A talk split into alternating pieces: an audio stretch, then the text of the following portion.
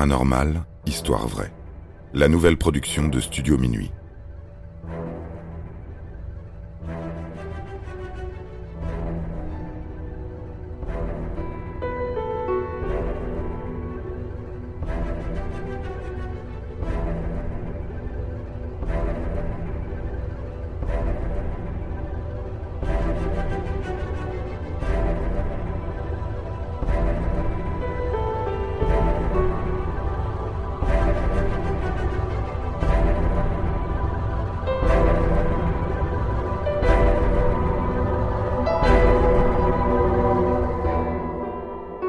Manuscrit de Voynich, indéchiffrable depuis 600 ans. On ne connaît ni son auteur, ni la langue dans laquelle il a été écrit. Depuis sa découverte il y a un siècle, personne n'a réussi à comprendre son contenu.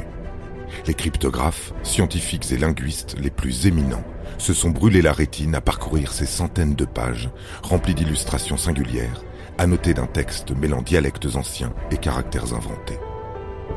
Sa provenance incertaine donne naissance aux théories les plus farfelues. Certains le présentent comme un codex, d'autres comme un grimoire magique, ou encore la trace d'un émissaire célèbre venu sur Terre. De nos jours, des intelligences artificielles travaillent d'arrache-pied aux côtés des esprits humains en panne sèche, et allez croire, il ne s'agit plus que d'une question de temps, quelques années, avant d'enfin percer le mystère du manuscrit de Voynich. L'écrit doit son nom à l'homme qui a mis la main dessus en premier, Wilfried Michael Voynich, un antiquaire polonais, tendance bibliophile, émigré aux États-Unis au début du XXe siècle. En 1912, il se rend en Italie à la Villa Mondragone, située dans la province romaine. À l'époque, l'édifice est la propriété des jésuites, désireux d'entamer des travaux de rénovation. Ne disposant pas des fonds nécessaires, ils n'ont d'autre choix que de vendre sous la soutane une partie de leur bibliothèque. Un malheur qui fait le bonheur de notre fou amoureux des livres, il en acquiert une trentaine de pièces, en remplit une malle entière et repart pour New York, l'esprit en joie. Parmi les manuscrits récupérés, il y en a un en particulier qui déclenche chez Wilfried un véritable coup de foudre. En comparaison avec ses confrères enluminés, il ne paye pourtant pas de mine. L'ouvrage est de petit format, 22 cm sur 16, dépourvu de couverture. En se fiant à la numérotation, il compte 234 pages en velin, de la peau de veau mornée travaillée pour devenir parchemin, le tout relié sommairement par des cordons en cuir.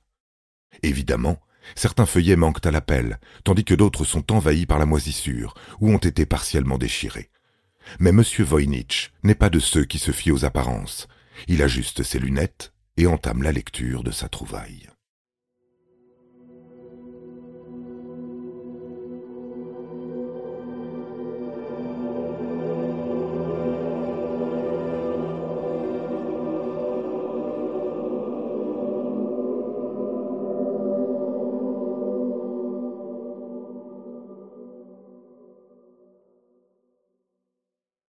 Son regard est d'abord captivé par des croquis de plantes étranges. Si on reconnaît parfois la racine, les tiges et les feuilles, la représentation ne se rattache à aucune espèce connue. La mise en page évoque celle d'un herbier, conçu par un botaniste inspiré, savant fou sur les bords, à la recherche de nouvelles greffes à expérimenter, mais la suite délaisse le moindre végétal pour prendre de la hauteur. Un chapitre entier est consacré à l'astronomie, dépeint des planètes entourées par les constellations du zodiaque. Plus loin, des femmes nues se baignent dans des bassins, alimentés par un réseau de tuyaux complexes. Certaines silhouettes sont affublées d'une couronne. Peut-être règne-t-elle sur les châteaux qui parsèment une carte dépliante, mentionnant un territoire inconnu composé de neuf îles connectées, en cercle, autour d'un volcan en éruption. Ne comptez pas sur le texte pour éclairer votre lanterne. L'écriture n'est pas des plus soignées. Elle ondule de gauche à droite, resserre maladroitement les interlignes en bas de page pour gagner de la place, ne s'encombre d'aucune ponctuation ou d'un alphabet précis.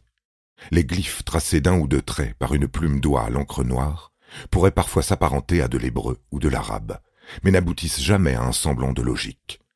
De ce constat, Wilfried émet l'hypothèse que le document est crypté et demeure illisible au lecteur qui n'en détient pas la clé. À défaut d'en saisir le sens, M. Voynich se penche sur la question de l'auteur et de son identité. Attaché à la première page, il trouve une lettre datant du 19 août 1666, rédigée par un médecin de Prague, Jean-Marek Marchi, adressée au philosophe, mathématicien et graphologue allemand, Antanasius Kircher. Ce dernier se voit recevoir le manuscrit, dans l'espoir qu'il puisse parvenir à le déchiffrer. Selon la missive, le document aurait été acheté en 1611 par l'empereur Rodolphe II et aurait été rédigé par Roger Bacon au XIIIe siècle, la plus grande figure scientifique du Moyen Âge. On doit à l'homme l'invention de la poudre à canon, du télescope et des verres grossissants. L'alchimiste à ses heures perdues, la tête suspendue dans les étoiles, il serait donc à l'origine d'un des livres les plus mystérieux de ces derniers siècles.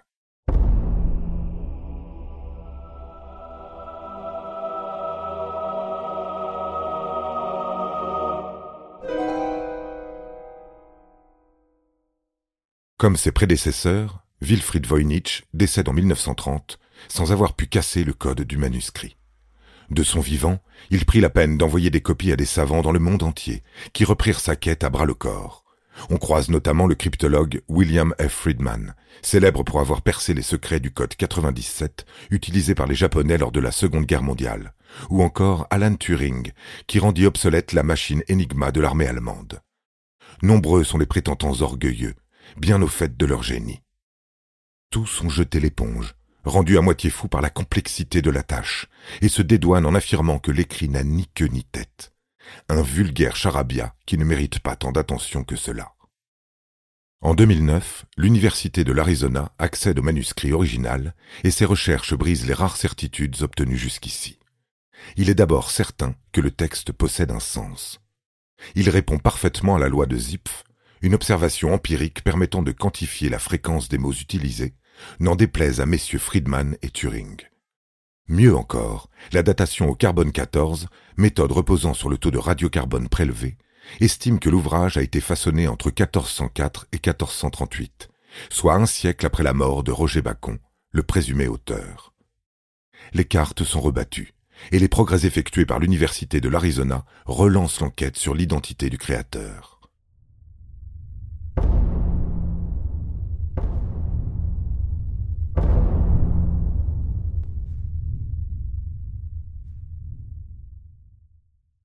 En tête des suspects, on trouve deux médecins, John Dee et Edward Kelly, des proches de Rodolphe II, à qui ils auraient pu vendre leurs manuscrits. L'un d'eux serait en capacité de communiquer avec les anges grâce à sa boule de cristal, et de voyager avec eux à travers les univers. Dès son retour, il s'est empressé de noter les souvenirs de son périple en énoquien, le langage céleste. Une autre version raconte surtout que les deux hommes ne sont que des charlatans, experts dans la confection de faux documents, profitant sans vergogne du penchant de l'empereur pour l'ésotérisme. Alors, canular ou véritable écrit venu d'ailleurs? En 2021, deux informaticiens canadiens sont sur le point d'apporter une réponse. Ils développent actuellement un algorithme entraîné depuis des mois à déchiffrer la Déclaration universelle des droits de l'homme, rédigée en 400 langues différentes. Une fois passé sur le manuscrit, le programme a reconnu des caractères provenant du latin et de l'hébreu médiéval. Il aurait interprété plusieurs termes, comme terre, lumière ou encore fermier. En attendant la traduction définitive, une version numérique du manuscrit est disponible sur le site internet de l'université de Yale. L'original est soigneusement conservé dans leur bibliothèque de livres rares depuis le don de l'épouse du défunt Wilfrid. Jetez-y un œil, prenez-vous au jeu. Qui sait, vous deviendrez peut-être celui ou celle qui parviendra à résoudre l'énigme au risque que messieurs Voynich, Friedman, Turing et tous ceux avant vous se retournent dans leur tombe, jaloux de vos prouesses.